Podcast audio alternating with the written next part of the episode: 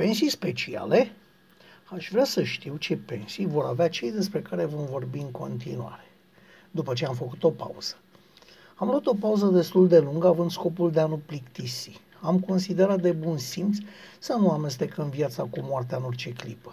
Am considerat de bun simț să lăsăm sufletele adormiților să-și capete liniște. Am considerat de bun simț să nu ne amestecăm cu idei absurde în munca dificilă a închetatorilor. Am considerat noi de bun simț, hienele din televiziune însă nu. Am făcut așadar o pauză absolut normală în discuțiile despre ceea ce a pornit ca o glumă proastă despre Caracal și are șanse să sfârșească în categoria unui laundry holtenesc. Să vedem ce ne-a atras atenția în această perioadă. Să vedem și să spunem fără patima știrii fierbinți. Ceea ce ne uimește cu adevărat în povestea asta ține mai puțin de posibilul asasin, ci de autorități. În marele oraș Caracal există firme de pază și protecție. Așadar, și în Caracal, taxa de protecție se încasează legal, sub nasul autorităților care nu pricep. Aceleași autorități au printre infractorii dovediți ai orașului favoriți, cărora le furnizează informații sensibile. Tot autoritățile din același minunat oraș nu știu ceea ce știe tot județul, anume că există mai multe rețele de trafic de carne vie și că nu o singură dată fete tinere din zonă au fost forțate să se prostitueze după racolarea prin metoda la vărboi.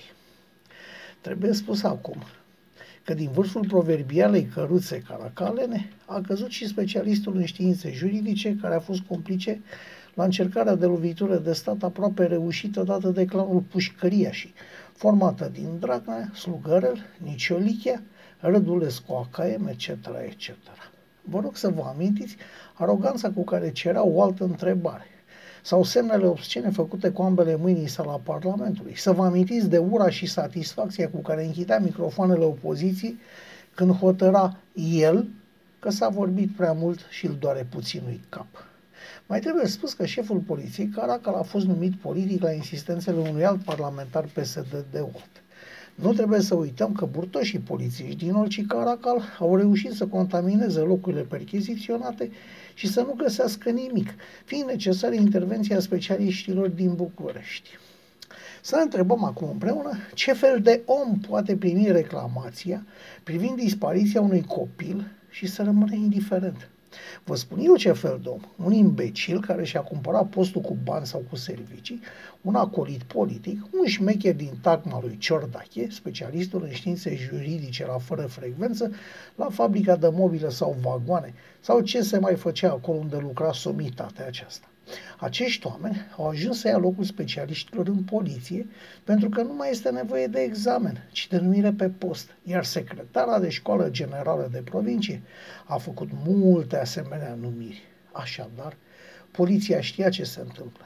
Știa de fenomenul infracțional din metropola cu 30.000 de locuitori, ar fi greu de spus că poliția nu știa din moment ce tot orașul știa și vorbea, iar oamenii spun și acum că se tem să vorbească pentru că infractorii au protecție puternică, de sus.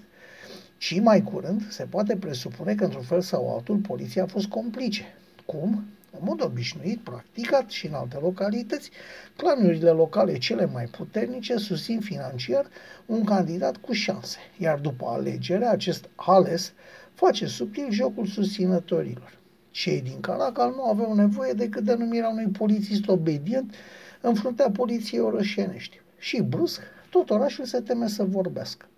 Presupun că un control la sânge în orașul celor 10 minuni ar scoate la suprafață minuni și mai mari decât hilarele glume răsuflate.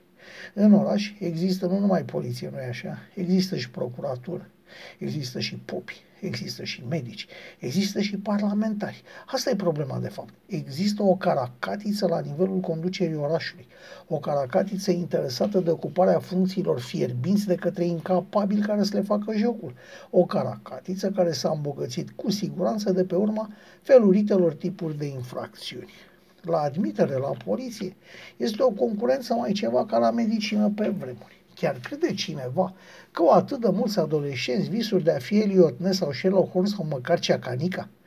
Nu cumva inflația de doritori a apărut tocmai din cauza informației ce merge din gură în gură, cum că în poliție este cu adevărat o pâine de mâncat? În sfârșit, să lăsăm pe moment caracalul și nepții săi reprezentanți și conducători și să trecem la structurile hiperplătite ale statului.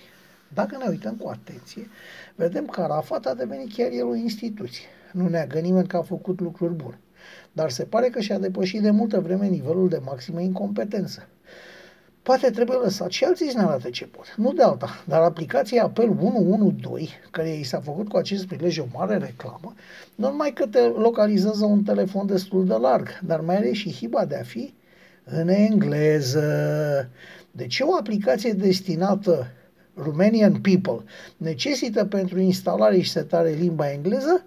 Deci este făcută de The Special Telecommunication Service, de ce apare view on map sau send position, ori call 112 sau phone number? Nu vi se pare că deja s-a ajuns prea departe cu imitație? Câtă încredere mai pot avea românii noștri care, după ce ne sufocă cu ok peste ok, cer oricărei băbuțe să se descurce și cu limba engleză după ce ea abia de mai vede talonul de pensii?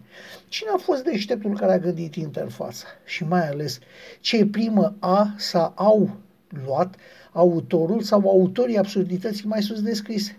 Dar să rămânem la STS și serviciul de urgență. A contat mai mult orgoliul unor șefi decât binele comun. Eu unul am sunat la 112 și după ce mi-am spus cu lux de amănunte povestea, am fost îndrumat telefonic către serviciul de urgență care mă interesa și unde a trebuit din nou să-mi spun trista poveste. Dacă asta nu e o prostie, atunci nici recursul compensatoriu nu este. Ajungem în fugă și la Galați. Aici, în orașul Dunărea, situația se repetă la Indigo. Poliția nu există ca să ajute cetățeanul, ci pentru a explica de ce nimic nu este în responsabilitatea lui apără și protejează. Cunoașteți cazul, știu. O tânără cam tută s-a dus la prima partidă de amor din viața ei și, neștiind ce urmează, s-a speriat și s-a, se pare, blocat. Sordidă povestea așa este. Dar, dar nimeni nu avea de unde să știe care este adevărul. Fata putea fi victima unui viol sau putea suferi de cine știe ce boală. Polițiștii gălățeni sau București în Caracale, în Clujen, Sădmărene, etc., etc., au primit cu indiferență omul plin de sânge din fața lor și nici măcar nu și-au mișcat cururile din loganul de serviciu. Cel mai mult mă revoltă că unul dintre polițiști era o femeie. O femeie de la care te-ai fi așteptat să fie mai sensibilă, mai impresionabilă. Ți-ai găsit polițist sau medic sau politician român sensibil. Nu se încarcă ei cu suferința altora. Cei doi agenți gălățeni, lipsiți de reacție, s-au temut de furia mulțimii, altfel erau plecați de mult. Așadar, am încetat să fim oameni, chiar dacă pentru asta suntem plătiți. Îngrozitori. Ei bine, așa cum ne-a înfuriat cazul colectiv, așa cum ne-a urit și supărat 10 august, așa cum ne supără toate autoritățile astea numite politic sau pilos, știu bine că important este să se mărite vreun fotbalist sau o doamnă curvă de la o emisiune educativă de la Canal D să facă sex în direct. Și marea masa românilor va uita cele întâmplate la Galați sau la Caracal sau la colectiv sau oriunde în țară. Avem dreptul să uităm? Nu, pentru că ar fi chiar împotriva intereselor noastre. Dar o vom face pentru că subiectele atât de mult mediatizate sfârșesc prin a ne plictisi, iar autoritățile știu și profită. Apropo, să revenim. Ce pensii vor avea toți cei mai sus pomeniți, toți responsabilii pentru cele întâmplate? Întreabă un om de pe stradă.